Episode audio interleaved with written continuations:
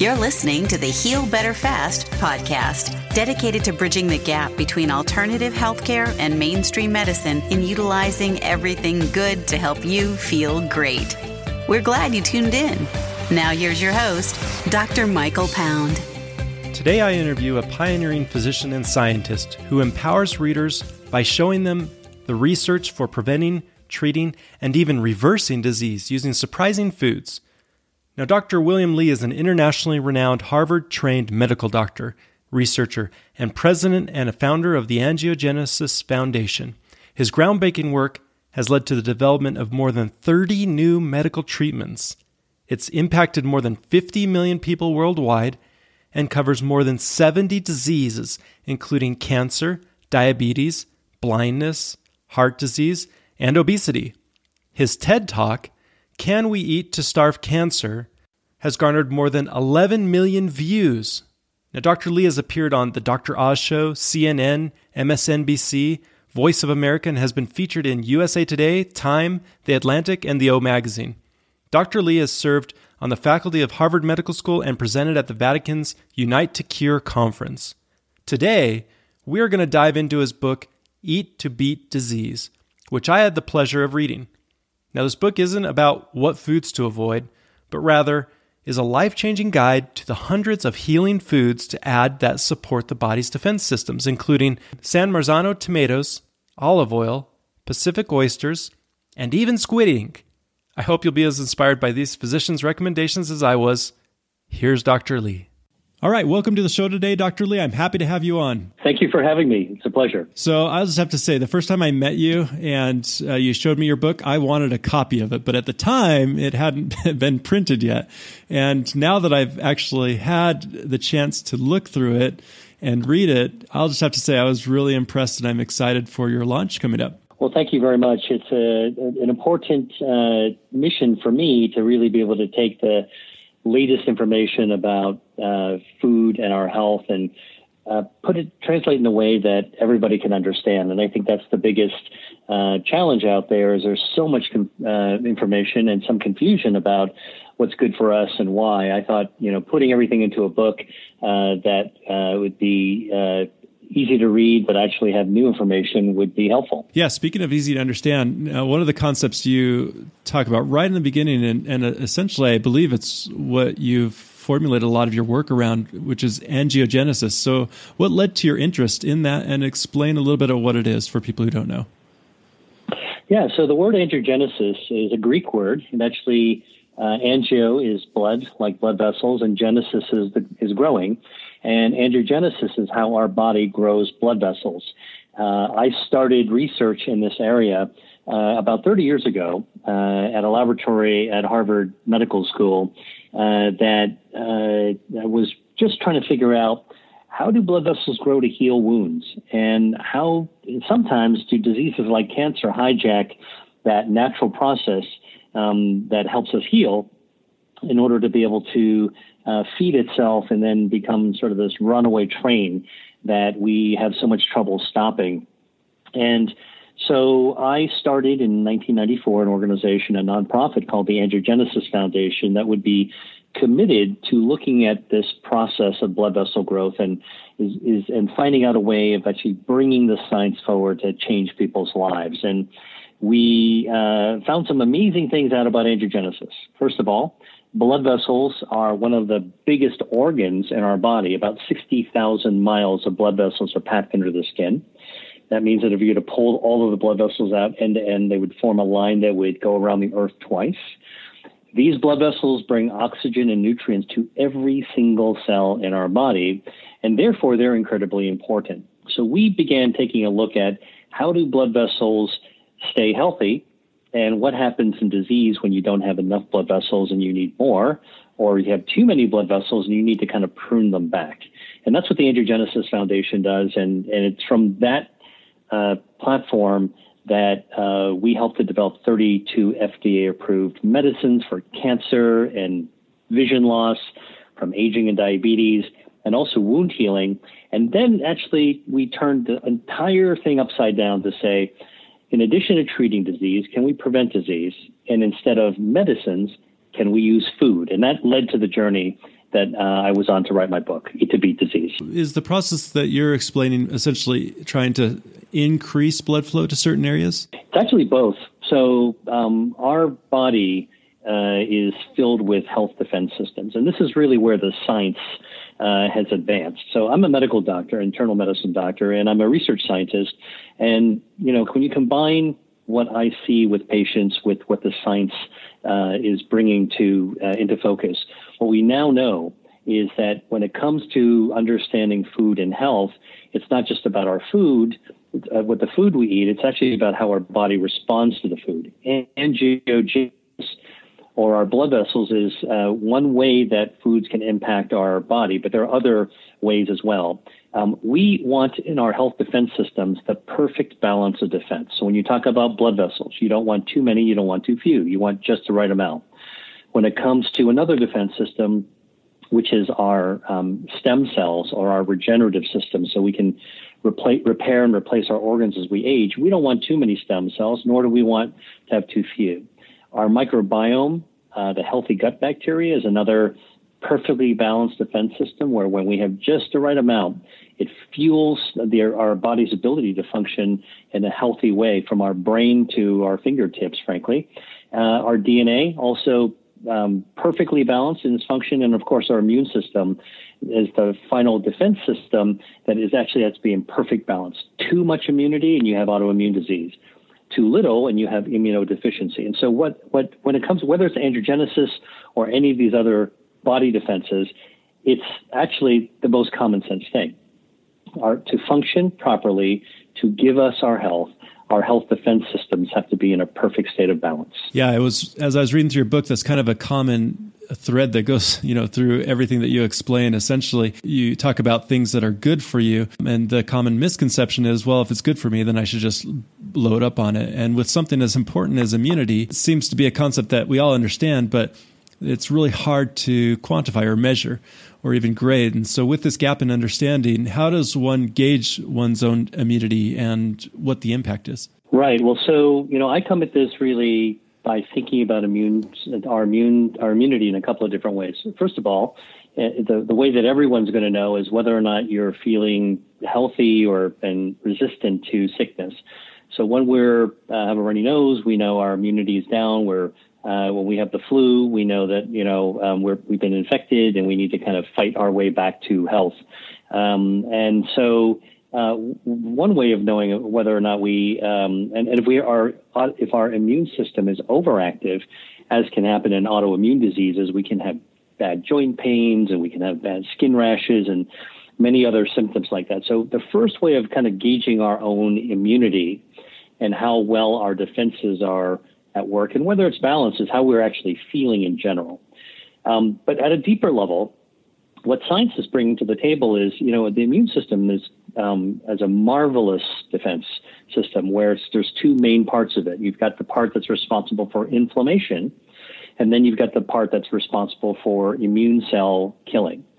Uh, inflammation, oftentimes people view that as a really bad thing we want to get rid of. So, how many times have we heard about an anti-inflammatory diet or you know an anti-inflammatory lifestyle? But in reality, a little inflammation is really good. When we cut ourselves, um, you notice right away the area around the, the cut actually swells up a little bit. That's inflammation. That helps our to jumpstart our healing. But after things have been taken care of in terms of the injury, the inflammation calms down. And that's a theme of our immune system for balance is getting back into balance. We turn it up and then we turn it down.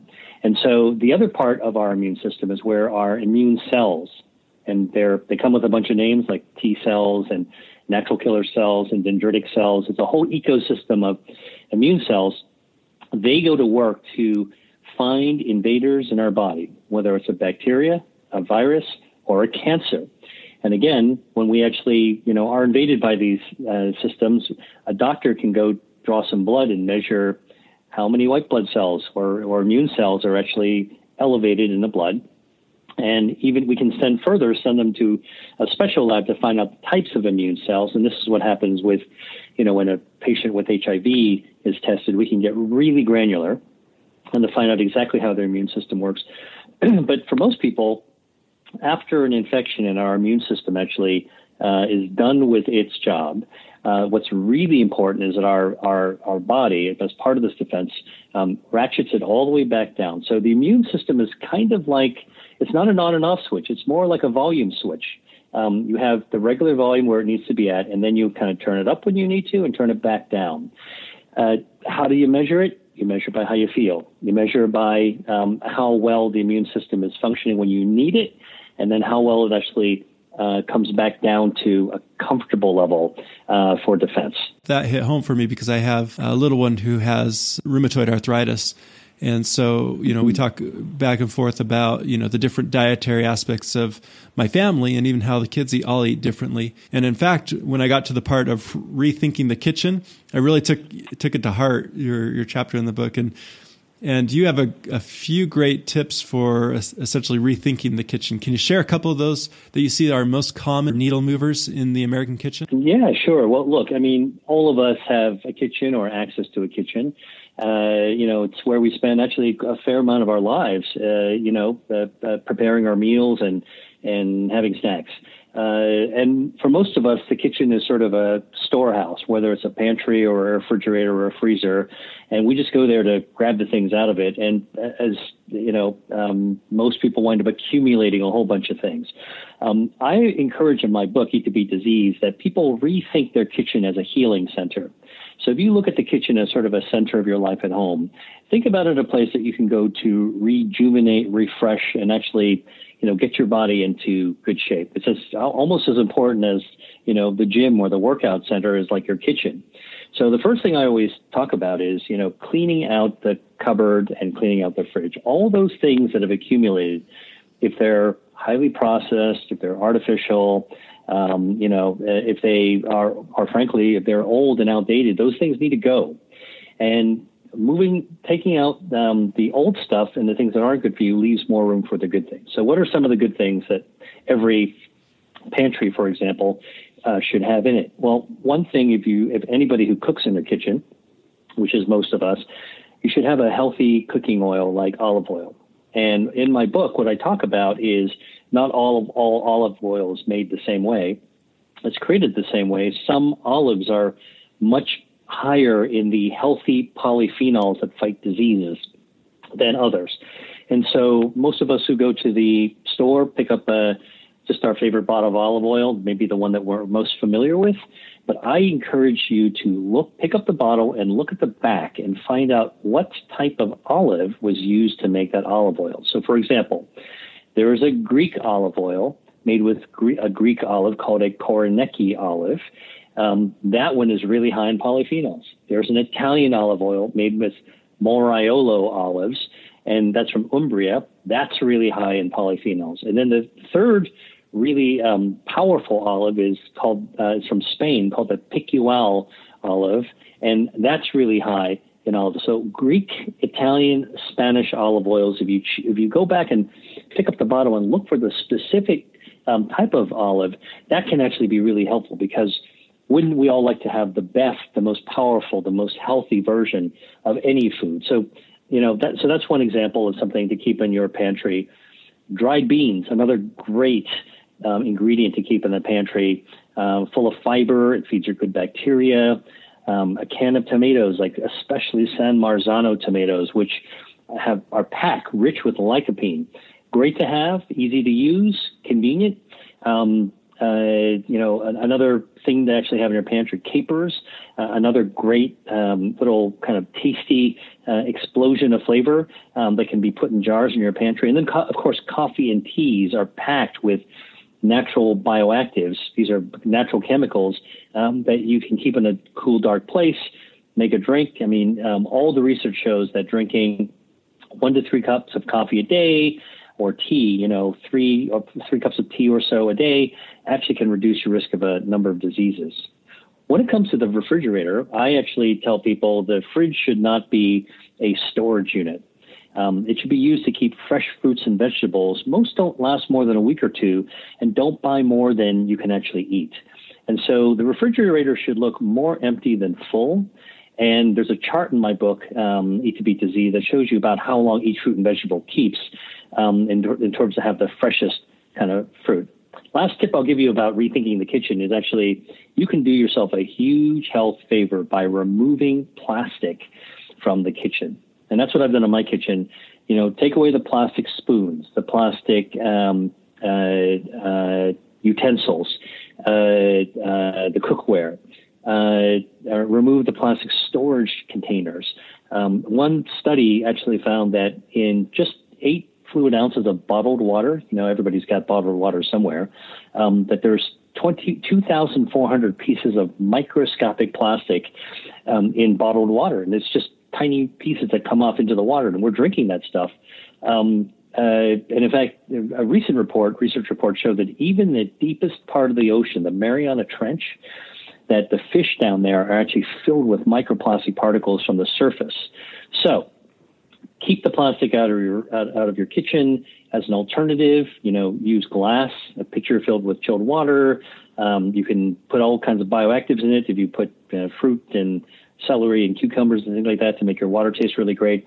But those are just a few tips um, uh, out of many that I offer in the book. Glad you brought that last one up because you don't know this. We didn't talk about this ahead of time, but this was one of my wife's favorite things to hear because obviously what she wanted to do is go replace all of her kitchenware. which is exactly what we did. So we took a trip mm. and we got rid of all of our cookware. We had a few things with the like Teflon in it and um, yep. and so we got rid of all of it. We went to stainless steel and ceramic, uh, as you talked about. We got rid of all of our plastic cups. We got new, essentially stainless steel tumblers, and mm-hmm. the dreaded Tupperware, like you said, that's so convenient for warming up meals and keeping things in. But like you said, I I mean, I know it as I look at it, you could just see the plastic breaking away. We went to mm-hmm. Costco and got some of those glass containers with the covers and my wife absolutely loves them. So I appreciate those tips, well, and my wife thanks you as well because she got all new kitchenware. well, it's it's a great op- it's a great excuse to refresh your kitchen, and it actually just makes it a healing center, which is how I want people to think about their kitchens. Now, you state the most powerful way to beat disease is to prevent it in the first place, and although I agree, you know, 100 percent in theory, in practical terms, this can sometimes seem implausible. So, prevention in in my practice seems like one of the hardest things to sell. How do you suggest we overcome this hurdle? Well, I guess here's how I think about it. No one is untouched, goes untouched by disease. And, you know, we're all very sensitive to the fact that, that there are people around us that are sick, that we may ourselves have a challenge, a health challenge, we're dealing with. But the, but the best way to think about the good news is that there's an opportunity to be able to restore and protect our health. So whether you're healthy or whether you're struggling with an illness, the goal is to really keep your health or return to your health. And so, you know, prevention is sort of a polarizing word. You know, it kind of um, seems like extra work. But really, what we want to do is to keep our body just firing on all cylinders the way that we want it to be, in the same way that people exercise regularly or take care of their car, maintain their car and change their oil every day or wash their clothes. I mean, I think that this really, if we think about eating to beat disease as eating mindfully by knowing how our body naturally protects um, itself and how, how, we normally resist disease, choosing the foods every day uh, at, at every meal so we've got three meals a day on average, and actually usually a couple of other times, about uh, five times in total, where we're choosing the foods that we eat. Every single moment that we choose and make a food decision is an opportunity to actually do something for ourselves, paying ourselves forward. And I think that's a healthier way to think about um, prevention. The other thing really is that whatever we do when it comes to food, um, it has to be sustainable oftentimes, you know, the uh, quote healthy diets involve elimination. And elimination is just a difficult thing to keep up over time. We might be able to do it for a couple of weeks, maybe even a couple of months, but human nature abhors deprivation. So when there's a special diet that says we can't do this or we can't eat that, uh, you know, naturally we um, actually want to try it or put it back in our lives or eat it.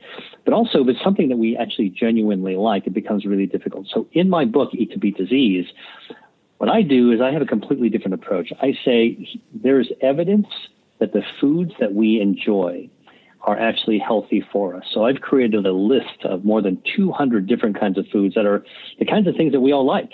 You know, if you can't find something uh, in that list that you that you don't like, you probably haven't really lived. And so, um, everything from fruits and vegetables, but chocolates, even cheeses. There's even beer on the list, um, and it's all supported by scientific evidence. And so, by leaning forward and choosing the foods that you know you like, the first step you've taken is already something that you are you can already stand up for. You can get behind your own choices. I think all of these types of approaches, which is what to add to your life, what you actually prefer, is a great step forward in putting prevention into your life. Yeah, and, and I love how you kind of break it down and make it simple, as you said, just making these choices to add. In fact, you list some sample, what you call five by five by five plans in your book, and included are a couple things I have, I admit, I've never heard, even tried. Uh, where did you find the inspiration to add squid ink or purple potatoes? Where did that come from? And how is it? Yeah. how easy is it to add these things to a diet?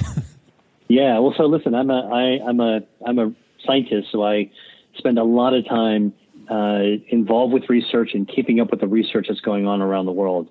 Um, what's amazing is a lot of research on food is being done um, not only in the United States but also in Europe and Asia and uh, and even South America. And and and no matter where you go, food researchers uh, tend to work on foods that are important in their cultures. So for something like squid ink, um, squid ink is not so common in America, although you can go to a restaurant today and even a grocery store easily and find black pasta, right? He starts, we're starting to see that on the menu. But if you go to the Mediterranean, and you know the Mediterranean diet is healthy, if you go to um, Spain or Italy, um, uh, eating squid ink is really, or having food with squid ink in it is actually very common. And there's many uh, important cultural regional dishes that contain squid ink. It's kind of briny, um, uh, tastes delicious. I, I love it myself. And the researchers there have actually um, found that um, squid ink can actually protect your stem cells. Uh, it can boost your immune system. It can uh, stop uh, cancers from getting a blood supply. So really quite remarkable what it can do. So how do you actually um, add it to your diet? Well, it's not that common an ingredient uh, in um, in North America. But what I would say is that if you go to a grocery store and you look in the pasta section and you see black pasta, look carefully. You'll see it's squid ink pasta. Buy it and try it. You cook it just like regular pasta, but you know it's got a little bit of a seafoody flavor and and uh, great to just have plain with a little bit of tomato sauce. Um, San Marzano tomatoes have the highest amount of lycopene, so I would recommend that with a little bit of olive oil made from those three olives I talked about. Um, and it's really simple. On the other hand, if you um, aren't seeing it in your grocery store, just pay attention to the menu when you go to an Italian restaurant next time. And I think you'll, sooner or later, you'll come across it because it's increasingly popular. Purple potatoes. Um, uh, I have a colleague uh, at the at Penn State University uh, who's a researcher who um, brought to me a research discovery he made, which I found to be stunning. Purple potatoes, which used to be the prize potato, like a treasure of the Incan uh, kings, uh, uh, actually contain a natural chemical, an anthocyanin, that kills cancer by knocking out their stem cells. So let me just explain a little bit. Cancers are abnormal cells that are growing into a ball, and they can get bigger and bigger and bigger. Uh, and uh, and sometimes, and usually, we can treat cancer and or take it, remove them by surgery, but but too often the cancers will come back. And when cancers come back after they've been treated or removed, it's because there are these cancer stem cells, baby cancer cells, that are giving birth to new babies. It's kind of like the termites in your, you know, in, in the wall that actually keep giving birth to new, uh, new termites. Hard to get rid of. It, in fact, cancer stem cells are the holy grail for cancer researchers to find a way to get rid of them. So, um, uh, Professor Jairam Vanamala at Penn State showed me this stunning research that purple potatoes, when fed to mice with colon cancer, would cut the growth of the colon cancer by about 50%. But the way they did this is by killing the stem cells in that cancer. So purple potato, remarkably, maybe the Incans were right, actually had this, you know, secret um, uh, activity of being able to knock out cancer stem cells. It's, you know, this is really new discoveries that are going to change the way we think about our food. Where do you get them? Well, I mean, just go to um, uh, uh, restaurants these days, and you'll and even the potato section of the grocery store. Don't look for you know obviously the regular russet potatoes and the white potatoes and even the red potatoes are there, but I think it's not too difficult to go and, and look around to some stores and find uh, purple potatoes. They're they're kind of um, dark blue uh, and purplish potatoes that are um, found in the potato section. Uh, what's interesting is that the researchers actually looked at a variety way of looking at the looking at the potatoes. Raw, cooked, fried, made into chips, and they all had the same activity of being able to fight these colon cancer stem cells. Wow, that's really cool. There's going to be a rush on purple potatoes now. Maybe not the squid ink, but that, that may take longer to catch on, but the purple potatoes for sure. now, you state that no whole food is universally good or bad. The impact of food on each person is unique depending on a number of factors, including genetic makeup. So, this is an important point that I'd like you to expand on, especially how do we as individuals know which foods are good or bad for us? Do we go again by feeling, uh, or is there hope for households made up of people with different needs?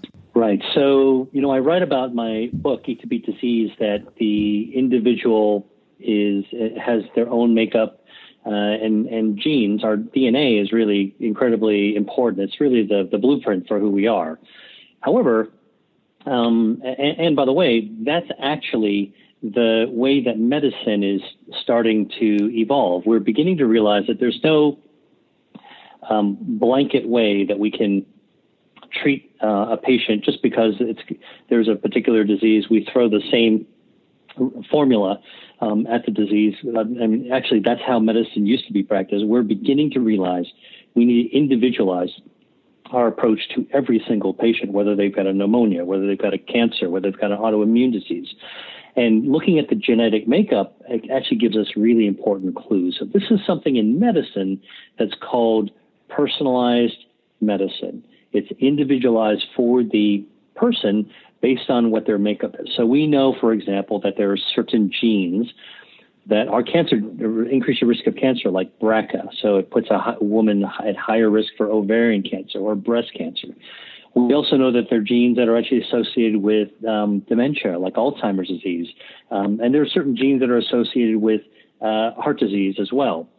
Uh, we know that when you find individuals with these higher risks, those are the types of diseases that we can take some steps to try to um, avoid or dodge or minimize the chances we're going to get that. If you knew that you were uh, at high risk to develop, for example, one of your listeners, breast cancer, we know that there are specific steps you can take um, to actually lower the chances that that could happen. And, you know, food and diet is w- one of those uh, things. Um, in medicine, we are you know, taking samples of tumors and we're taking blood samples and liquid biopsies and cheek swabs. You know, this is sort of what we hear about commonly ancestry.com. If you take it to the hospital, that level, we can really begin diving deep into um, the individual. Uh, we're not there with nutrition yet, but we are moving in that direction. So one day, probably sooner than we think, in the future, there's going to be the concept of personalized precision nutrition that's going to match our own individual makeup with what it is that we actually need. It's still a few years away, but it's super exciting. In the meantime, we know what our risks might be. We know uh, uh, that there are things that we also crave that might not be so good for us. And it's a matter of kind of putting the whole equation together. Not everyone is the same. And that's really why having a preference based approach to healthy eating is so good. I mean, you know, something that you, if you and I uh, went out to uh, have lunch together, what you prefer would, uh, on the menu is likely to be what is different than what I prefer. And, but that's okay. We can both make healthy choices. And I think that's why, um, the, the reality is, is that we will all be, we'll all continue to make, um, uh, uh, individualized choices. And we'll, we'll, probably never get to a point where there's one prescription food that's good for everybody. So there's no magic. When it comes to food and health, there's no magic food, no superfoods and no super diets. It's all about how our individual bodies respond to the food. So as I was reading through your book, I had to learn more about you, and I just kind of dug through what I could find online, and it, it just I was just really impressed, and I could tell as as you're just talking about the future of this individualized nutrition, I can I could tell you're going to be on the cutting edge of it. Uh, but with this book, Eat to Beat Disease, and all of the things that you've accomplished up to this point, what what drives you to be so successful? Well, I went into medicine to help people. That's something that I just am naturally drawn to. I um, I grew up with uh, uh, members, uh, neighbors surrounding my family that would always be ready to help whenever somebody was sick, and I was really inspired by that. And I also am a researcher because um, I believe in the power of science. And I think with really good science, we can start to address the problems that um, uh, really are vexing today. We can't solve these terrible diseases. And so science can give us the clues. So when you combine sort of science with medicine, uh, I, what I see is that there's an opportunity uh, to change people's lives um, in a big way. Uh, and so that's really what I wake up uh, excited to do every day is to um, bring the latest cutting edge and in fact really push the edge uh, as forward uh, as, as fast as I can uh, in order to be able to come up with new breakthroughs that can that that uh, is available to anyone. Uh, and that's very important to me and why I wrote Eat to Beat Disease. Um, there, you know, with this new science that teaches us how our body heals itself and the impact of food, there is an immediacy that you can actually translate into an action that can help yourself right away. And what's the, what would you say is the biggest health hurdle you deal with personally, or the thing that you find is the hardest to keep up with? Well, I'm fortunate to be um, quite healthy. I've always been fit and and, and uh, quite active. Uh, in my work, I actually travel a lot, and so I know that uh, anybody can relate to this. If you're traveling a lot, whether it's on a uh, in a car, on a train, or in an airplane, uh, you're on the road, and it's really hard to actually find uh, healthy food. The, the conveniences that are offered to us when we're traveling, when it comes to food, tend to be less than healthy choices. So, I think I've, I've found that I've had to develop the mindset to first of all recognize things that are healthy, uh, think a little bit ahead about where I'm headed and what I'm likely to find there, and you know if, I, if I'm going to be kind of in a well, we call them food deserts, right? So places that are not going to have a lot of um, choices, healthy choices. I'll bring snacks myself, and uh, and really make try to take care of myself that way. Uh, here's something that's important, I think, that I've learned. It's okay, uh, you know, not every day is going to be the same. Uh, we're going to all encounter uh, points where it's uh, difficult to actually get some healthy food. It's all right to be off the health wagon every now and then what we have to do is to just be mindful so we can get back on it. And if we make more good choices every day, it'll the benefits will overcome the bad choices that sometimes we have to make. And so um, I would say, you know, the biggest health hurdle is just sort of keeping up with things when I'm traveling. Well, I really appreciate this book. Again, this book is called Eat to Beat Disease The New Science of How the Body Can Heal Itself. It is uh, on sale as of March 19th, 2019. Go out and get this book. It's an excellent resource to have. Dr. Li, I appreciate the time you spent with me here. And if people want to find out more about you, where should they go? Well, they can go to my website, drwilliamli.com. Uh, that's uh, Li spelled L I. And uh, you can find me at, on Facebook, uh, Twitter, Instagram, uh, at Dr. William Li. And uh, the book Eat to Beat Disease is available wherever books are sold. All right. Again, thank you for all of your time and the hard work that you put in this book. I appreciate you having you on the show today. Thank you, Michael. It's a pleasure. Thanks for listening to the Heal Better Fast podcast at www.healbetterfast.com.